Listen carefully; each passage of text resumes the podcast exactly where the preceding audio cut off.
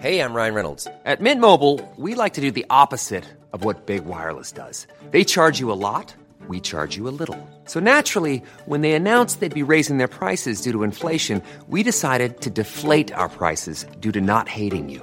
That's right. We're cutting the price of Mint Unlimited from $30 a month to just $15 a month. Give it a try at mintmobile.com slash switch. $45 upfront for three months plus taxes and fees. Promo rate for new customers for limited time. Unlimited more than 40 gigabytes per month. Slows. Full terms at mintmobile.com.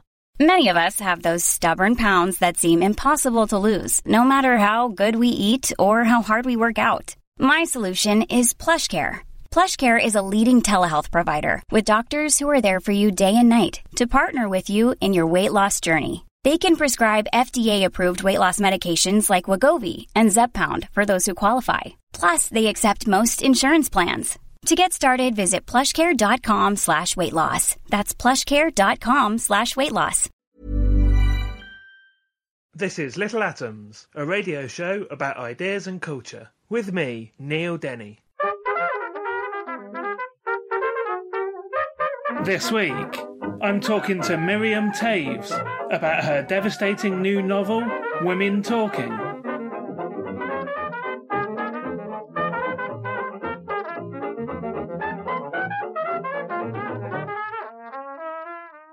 Miriam Toews is the author of six best selling novels Summer of My Amazing Luck, A Boy of Good Breeding, A Complicated Kindness, The Flying Troutmans, Irma Voth, and All My Puny Sorrows, which you may remember we talked about a few years ago when it was up for the Wellcome Prize, and one work of non fiction, Swing Low, A Life.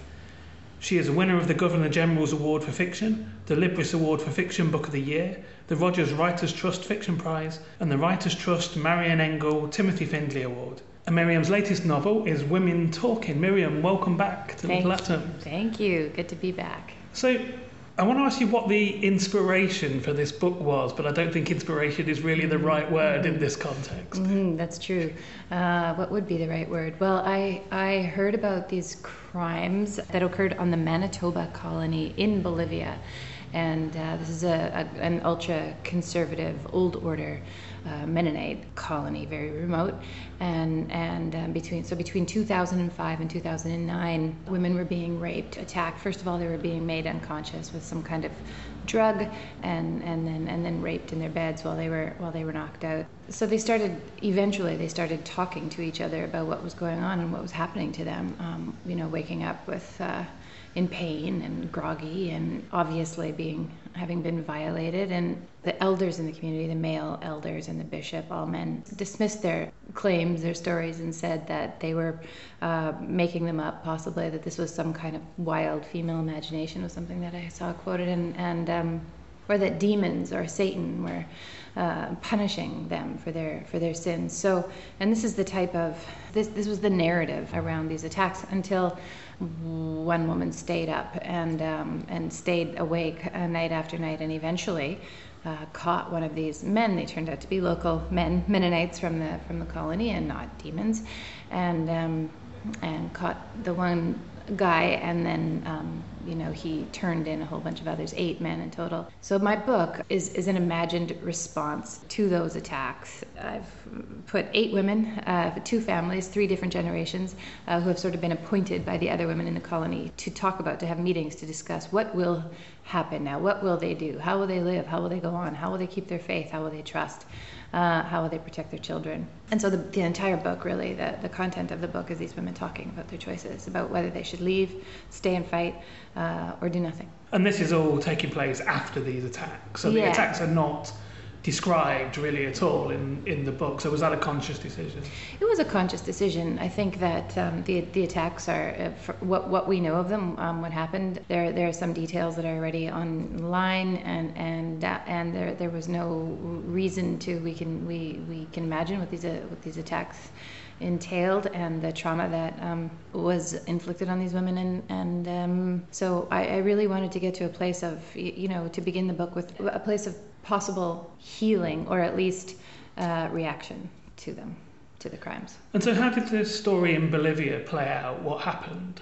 in Bolivia, as far as I know, and there isn't a lot written about it, but um, these are closed colonies where it's it's difficult to, to go in, and and um, what happened was that the uh, at first the, the decision that the bishop of the colony had made was to uh, basically lock these men up in a in a feed uh, grain bin or, or, or, some kind of farm building uh, for you know for, for many many years. This kind of preposterous, absurd notion, and uh, and thereby keep you know keep the people in the colony, the women and girls, safe there, there were men from, you know, fathers, husbands, brothers, etc., and the women themselves who you know who wanted to, wanted revenge, wanted to you know w- th- th- these men's lives are in danger basically, um, and, and uh, after these attacks, people are angry obviously, and and so from what I understand, the bishop of the colony called in the police and the, Boliv- the Bolivian police uh, to to come and investigate, to arrest the men and to take them away, um, put them in put them in jail. But that was done uh, basically to protect these men, you know, with, with no real regard in terms of protecting the women. Uh, so, and these colonies are self-policed, as it were, and um, so this was a, a, first, you know, a real rare and unusual um, situation with the cops coming in. And then there was a trial. Uh, the women who live in these colonies weren't able to testify at their their husbands, fathers, etc., testified on their behalf the women don't speak the language of the country that they're in. They're they're barely literate or not or illiterate entirely, and um, the language that they do speak is an unwritten language. Um, they don't leave the colony without male accompaniment. They're basically essentially prisoners in, in these colonies. And the other thing that struck me is it's sort of beholden on these women to forgive these men for these mm-hmm. crimes. Otherwise, mm-hmm. those women themselves won't reach the kingdom of heaven. That's right. That was the thinking, and that is the thinking in in in, the, in these ultra conservative Mennonite um, communities that uh, that the women would be expected to forgive the men. Uh, whether they asked for forgiveness or not, it was the women's uh, responsibility to to forgive them. Otherwise, they would be uh, excommunicated, kicked out of the colony, and also essentially uh, jeopardize their, their eternity in, in heaven, you know, according to their to their religious thinking. So you grew up on a Mennonite colony in mm-hmm. Canada that's descended from the, the, the, same, you know, the original branch was in the Ukraine as yeah. this Bolivian one. Yeah, it was the same. Yeah, it was the same group of Mennonites from the from Molotschna, the Molotschna area, and what was the Ukraine at that at that time. Uh, I grew up in the first in this first Russian Mennonite settlement in Canada, very conservative, but it wasn't technically a colony.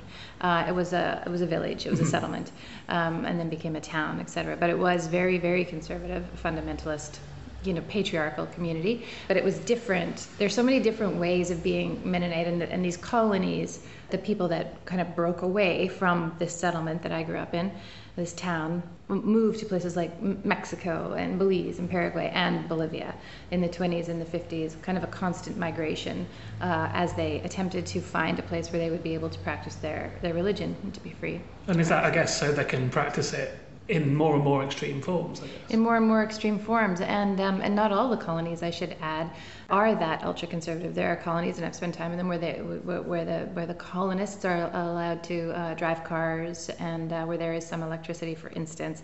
But in this Manitoba colony in Bolivia, it's it's called the Manitoba colony after the province of Manitoba, where I'm from and where they came from that there's no electricity. Uh, the houses are all very isolated, dark. Uh, there, there's a lot of distance that separates them.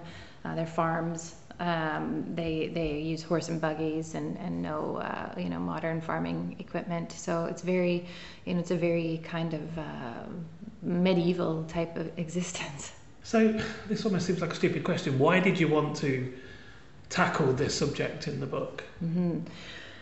I mean when I heard about these crimes, I was horrified, like everybody else, and uh, and I had many questions, and um, and and it made me think again about these about these communities and and and the community that I grew up in um, where you know in this in this culture of control really you know uh, they're they're patriarchal communities they're authoritarian communities they're fundamentalist communities.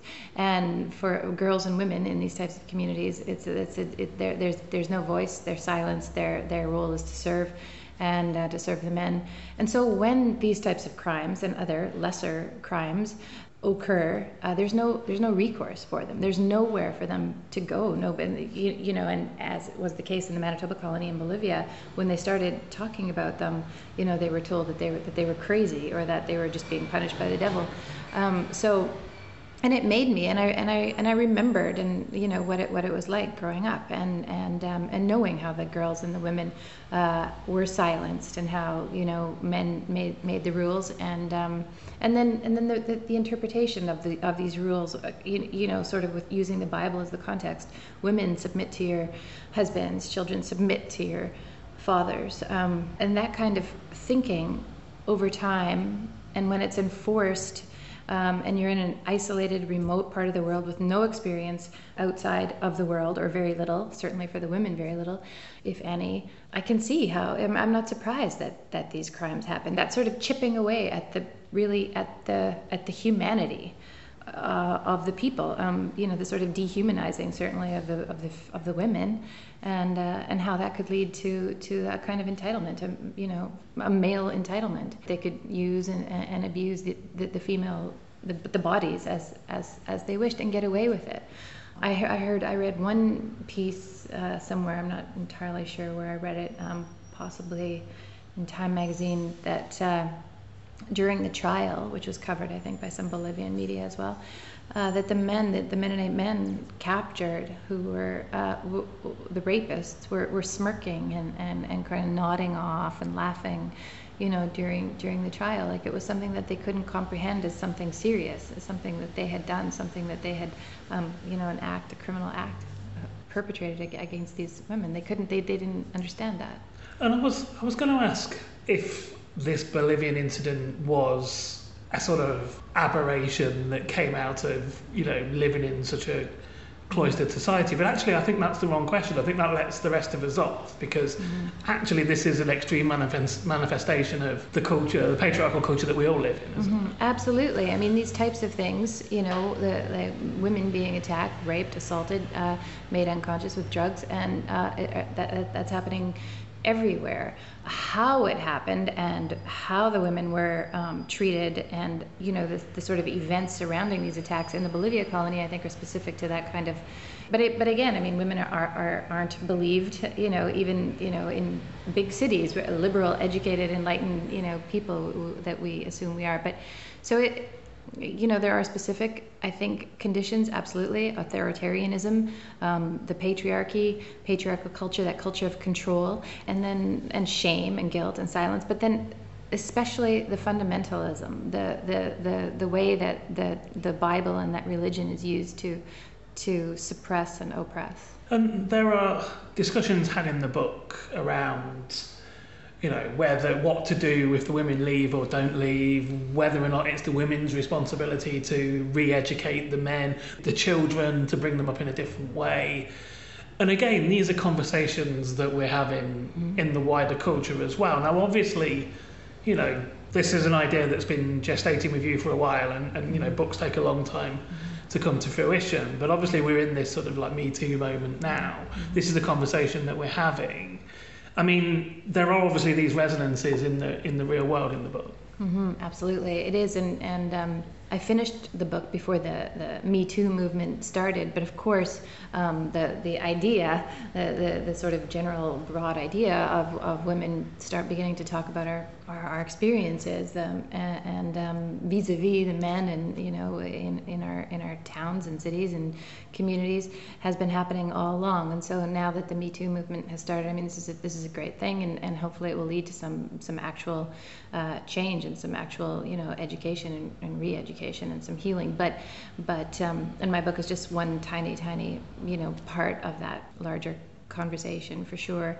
Um, but yeah, I mean, it is something. The choices, like you say, you know, what? I mean, okay, so we we can admit and we can, or or not admit, but we can talk about, you know, the things that have happened to us, um, and and then where do we go and and what do we do? You know, what do we do with that with that experience and with that knowledge, and and how do we and for the in the case of my my women in the loft talking, you know, my Mennonite women, uh, their their choices are made within the context of their faith as well, and in the context of the or, or the or the lack thereof of their experience in, in, in the outside world. So those are sort of exceptional circumstances. But essentially, yeah, it's the same conversation that women are having everywhere.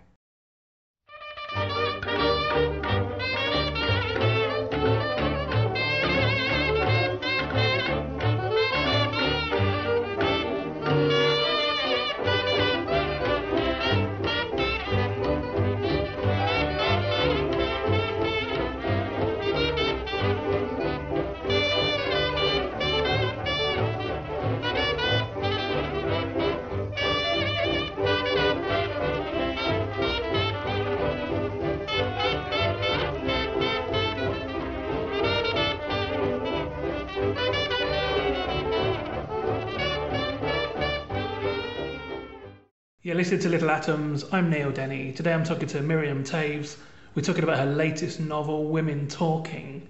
And Miriam, I want to, in the second part, talk a bit more about some of the characters in the actual novel. To get us into there, you've already mentioned, we've already talked about how the, the structure of the novel is um, these women, two families, two multi generational families, um, meeting in a loft to discuss what they're going to do after these incidents have happened. All the men are away, um, basically to bail out the, the people that have committed the attacks in the city. Um, tell me again about this this structure. They're basically like Socratic dialogs mm-hmm. uh, between these women. Mm-hmm. So that well, yeah, uh, that is that that is the structure. I mean, the book the book begins with you know the women the women in in the loft essentially. Uh, well, it doesn't quite begin with that. It begins with the narrator of the book, who happens to be a man. His name is August Epp, and he and I and I chose him to be the narrator of the book for several reasons. One being that he was male, so he would be able to uh, read and write and translate from the Low German or the Plattdeutsch, the language of the Mennonites, to English. Uh, so that that made sense in my mind. August uh, is from the colony. He's a Mennonite from the colony, but he and his family were excommunicated when he was a boy. They went to England, where he lived, where he studied. But he's a, he's a despairing guy. He, he's suffering. He's suicidal. He's he's profoundly depressed. Um, things have happened to him in England, and he decides that he will go rather than um, kill himself. Basically, he de- he's decided that he'll go back to to to Molotschna uh, you know, to, to this colony and and see, you know, and and teach and be and be a teacher, which is his profession. And and in the Mennonite community, to be a teacher really is the lowest of the low. If you're not a successful farmer, if you don't know how to farm, then you may as well teach. You know, uh, it's, it's not something that's respected. Uh, education isn't, you know, that that kind of thing. It's just that boys generally are educated a little bit, you know, minimally, so that they can do business perhaps with the neighboring communities. With, um, but August is, is the narrator, but not. And so he comes back, and he's he's always been in love with Ona Friesen, who is one of the women in the loft. And Ona loves August as well. And Ona senses that August is suffering, and when she meets him on a path in the colony, she she says to him, "Hey, uh, August, why don't why don't you take the minutes?" Or that she doesn't put it that way. Obviously, she wouldn't know what minutes are. Why don't you take the, you know, write, why don't you write down the things that we say in our meetings? Um, he, she knows that he can write, that he's a teacher, that he might enjoy the act of writing. Um, and she does it as, a, as an act of compassion, really, saying, you know, maybe while you're doing this, uh, at least, you know, you won't, you won't, you won't kill yourself during that, during that time. I'll give you this task and, and you can be with us, come with us, be with us in the loft, be with us women. And so he accepts this job, of course, because it's Ona asking him and he loves her and he's willing to do it but August also represents kind of all men in, in, a sense, you know, that, that he's there representing all men listening, you know, finally, uh, to these women talking about their lives, their experiences, what they're going to do, and, and taking notes. And, um, and, and so, you know, I like that. And, and um, but he's also a, a, kind of guy who kind of exists between worlds in mm. this sort of, you know, kind of liminal space, really, between the outside world and the colony the stifling, you know, closed colony colony itself. Yeah, I mean, I was going to ask about August next because you know you've explained why he's he's a man, therefore he is literate, but he has they've been excommunicated, the family. Mm-hmm. So I guess you could quite easily have made the decision that it was August's mother that came back, mm-hmm. who was, mm-hmm. you know, presumably been educated while they were living in England. Mm-hmm. Um, and yet it's August, August's a man. But at the same time, you say he's there to represent all men, but he's a man that none of the other men respect. Mm-hmm. The, yeah, the other men. I mean, he's considered a half man, really. Not. And August, uh, when I created the August character, I drew on my own father uh, for inspiration. Again, that word, if that's the right word. But uh, my father was a teacher. He was uh, on many uh, different boards in our in our in our Mennonite uh, community, and he was always the the minutes taker. And that was, I mean, in in a community like that, uh, yeah, like like I said, you know, to not be a farmer, to be to be somewhat of a of a of, a, of an intellectual, or to appreciate education, or to read and write. You know, even the fact that my father uh, would ride his bicycle around town was considered suspect. You know, what kind of man rides bike? Um, and, I mean, the you know, it's not easy. It, it's certainly you know, girls and women in these communities get get the you know the short end of the stick. That's for sure. But it's not easy for men either. Um, and for these rigid, rigid roles and the rules. You know, these these rules that, that can that, that, that are enforced. So August is, is mocked and uh, and belittled belittled by, by the other men in the colony for sure for not being like the right kind of Mennonite man. Um, just as an aside, how did you leave? How did you get out of that community? I well, when I was eight, you know, as a kid, I mean, I, I loved and I've said this many times, I, I, I, had a great childhood, you know, and, and I think back to my time in the town and, and how, and the, you know, the adventures that I had, the love I experienced, the joy that, you know, I was well taken care of. I was, but as I became a teenager, you know, as teenagers do, I started, you know, kind of peeling some layers back and, and understanding, you know, some of the, the, the, the culture, you know, the hypocrisy of these religious men, you know, um, laying down these laws, enforcing these laws, these religious laws apparently, and, and um, you know, uh, and yet they themselves, you know, were not um, you know, I, I, would say pure. And so there was that, and, and, and their sanctimoniousness, and, and that kind of uh, the damage that that culture was doing with it. Again, with that emphasis on guilt and punishment, and and was doing, and especially to the girls and the women that I knew, and how they had no voice, and how they had no uh, control, they had no leadership position, they had nothing, and. and um, there were there were exceptions, obviously, but you know, for the for the most part, it, you know, became very it became very clear to me that I wouldn't be able to stay in that town. Uh, if I were to be an individual, if I were to be a writer, certainly, which wasn't really a part of my thinking then. But so I did finish um, high school. I didn't stick around for my graduation or anything like that. I just uh, I got on a train. My mother drove me to the city. I got on a train to Montreal. So I, you know, came from the most conservative town in the in the country to the, to the most liberal, the most cosmopolitan city in the, in the country, Montreal, which was again, you know, like August. I was certainly between two worlds. Like I, I didn't feel at home in either in either one of them.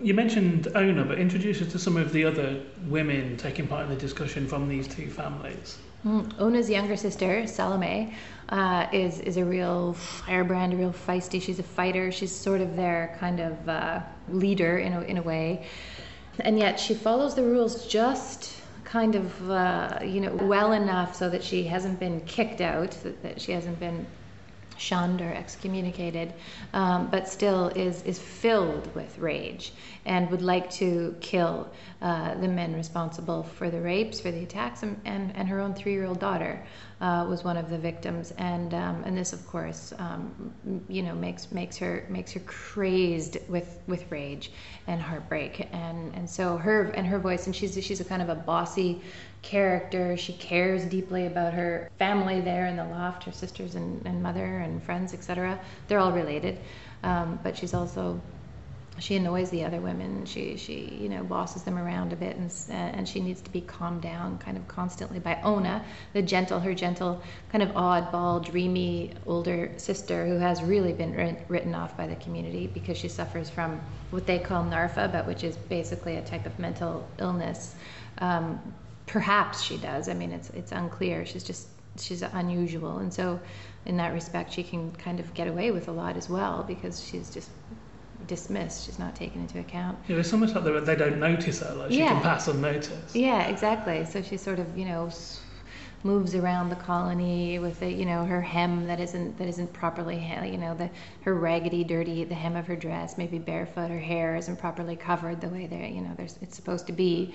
And um, and there and, there, and there's another and then their mothers there as well. And and, and there are two teenage girls uh, the teenage daughter of Salome and um, and also, or, or the, the teenage niece actually of Salome. it was her, her other sister who, who, who, died, who committed suicide after these attacks. And, and Salome is responsible for this girl and another teenage girl and another family, two sisters as well, and, uh, and two older women, grandmothers. And the two teenage girls are willful. I mean, I guess mm. they would probably be described as wild mm-hmm. by the uh, right. That would be the word by the by the menfolk of the of the colony. Mm-hmm but they're, they're brilliant characters, and it's great to sort of watch how they react to the conversations that are going on. You know, the sort of mm. realization that comes across them that they might be leaving, therefore they might not see, you know, their younger brother again or their, you know, their, their father again. Mm-hmm. Absolutely. I mean, the stakes are so high. The choices that these women have to stay or to leave, or to you know to stay and fight or to leave.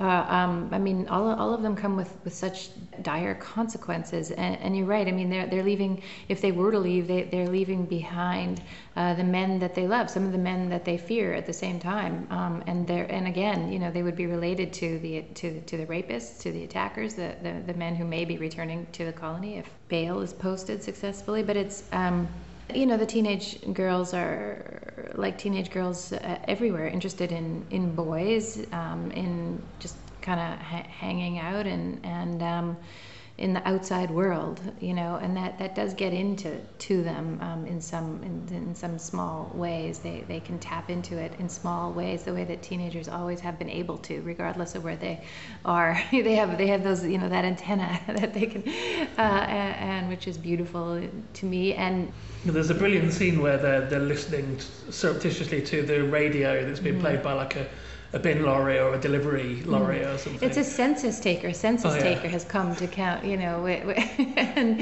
and uh, is attempting to get you know the people to come out of their homes, the women, I guess, the men are gone to to be counted, and, he's playing the radio, and I think he's listening to the song California Dreamin', mm. and the girls are you know like intensely, very seriously, you know, listening to this music, and you can tell that, you know, it's it, it has it has an effect on them. Um, they, they're mortified when their when their mothers and their grandmothers begin to pray or begin to sing hymns. You know, like teenagers, they, they you know they kind of mumble along uh, with them, but don't really participate in that part of it. There's also this idea that what's at stake here is obviously not just they are going to leave and you know take off in the night and and leave these men to their own devices, but you know these women are illiterate, they have no real conception of the outside world, they don't have a map. If they had a map, they couldn't read it anyway. Mm-hmm. Exactly, and the whole idea of the map. August, August, uh, you know, believes that he can f- get a map for them, and, and, if if he can't find the map, you know, they they discuss the idea of maybe they can create their own map uh, you know, maybe as they go, or at least you know a very kind of basic one with what they do know around the, the you know the, the, rivers and the fields that are around around the colony. And that also was a detail that I heard in one of these pieces about the actual events, how one of the teachers, um, you know, the, a teacher on the colony ha- had said, and this is a, a, teacher, you know, had said, oh, someday wouldn't it be wonderful to have a world map to know where we are in the world, which I thought was, um, I was, you know, I was just incredulous that a teacher could be without a without a, a world map. So so and this is unknowable space. The women if they do venture out you know they really they really do not know really in a sense. I mean they would know what country they were in but um, but you know they certainly wouldn't know what was around and and where they should go. Um, just one thing more from me and then I'll, I'll, get you to read a bit of the book if you would. Mm-hmm. um, throughout your writing career you've revisited the mennonite community in lots of different ways. But uh, beyond subject matter, how do you think that upbringing inhabits your writing? Uh, I that's a it's a good it's a good question. I mean, for the longest time, uh, I think I had these sort of embryonic thoughts of these unformed thoughts, really of wanting to be a writer, uh, or, or, or, of somehow wanting to express myself in some type of art form. Um, I didn't know what I would write about or, or what I had to say and it only became evident to me later on and and um, I went to journalism school and I and I wrote a couple of other books that didn't really address that like or didn't have anything to do with my Mennonite community. It was only after my father died and he committed suicide in 1998 that I and and some of the things that happened around his death, the, the reaction from the townspeople, the the feelings uh, about suicide within within the Mennonite religion and, and how that manifested itself in, in the comments that people made. And I began to think about the town and what it was about that town that had sustained my father for so long, but also what had, I think, contributed to his death and to his mental illness. And, and it was from there, you know, that I realized that this is a this this town is just this the, the culture, you know, the, the, the Mennonites, I mean, it's weighed on me. It's, you know, whether this is like a, a generational effect, something that can be passed down, but, but um, the idea of, you know, this group of people that separates themselves from the world in order to, you know, you know, the fact that they, they followed this Anabaptist kind of martyr, Menno Simons, and that, and that his, laws, his rules still, you know, abide in so many of in so many of these communities. There are liberal Mennonites for sure, um, you know, like gen- genuinely, you know, caring, compassionate. Uh, tolerant and, and open-minded Mennonites, absolutely, in churches and congregations. And again, I go to, um, I, you know, I make an effort to to say that I'm not I'm not critical of the Mennonite faith. Uh, or of the Mennonite people, but of this culture of control and, and the damage that, that it has done and that I've seen um, and, and experienced. And so, um, uh, so I think that that's, and, and when I started thinking about all of that, that's when I, I thought, okay, I think I can best express my, the questions that I have, the rage that I have, the, the, the, the, the, empathy that I have, the, you know, the, the solidarity that I have in fiction. I'll read from, uh, you know, the beginning of the book. It's not the the beginning beginning, but uh, page uh, a little way a little ways in, and and uh, August is uh, describing the beginning of the uh, of their meetings in, in the loft. We begin by washing each other's feet. This takes time. We each wash the feet of the person sitting to our right. The foot washing was a suggestion made by Agatha Friesen, mother of Ona and Salome Friesen. It would be an appropriate symbolic act representing our service to each other, she said, just as Jesus washed the feet of his disciples at the Last Supper, knowing that his hour had come. Four of the eight women are wearing plastic sandals with white socks. Two are wearing sturdy leather shoes, scuffed, and in one case slit open at the side to allow for a growing bunion with white socks. And the other two, the youngest, are wearing torn canvas running shoes, also with white socks. Socks are always worn by the women of Molotschna, and it appears to be a rule that the top of the socks must always reach the bottom hem of the dress. The two youngest women, Autje and Neitje, the ones wearing running shoes, have rolled their socks down rebelliously and stylishly into little donuts that encircle their ankles. On them, a swatch of bare skin, several inches of skin, is visible between the rolled sock and the dress hem, and insect bites, probably black fly and chigger, dot the skin. Faint scars from rope burns or from cuts are also visible on the exposed parts of these women. Autje and Neitje, both 16, are having difficulty keeping straight faces during the foot washing, murmuring to each other that it's ticklish, and coming close to erupting in giggles when attempting to say, God bless you, to each other in solemn voices, as their mothers, aunts, and grandmothers have done following each washing. So I've been talking to Miriam Toews. We've been talking about her latest novel, Women Talking, which is out now from Faber. Miriam, thank you so much for sharing it with us. Thank you very much for having me. This episode of Little Atoms was produced and presented by me, Neil Denny, and was first broadcast on Resonance 104.4 FM. Little Atoms is supported by 89UP, and the podcast is hosted by ACAST. Find us on iTunes, and if you like the show, please do leave us a review. You can find old interviews, new journalism, and more on our website littleatoms.com. Thanks for listening.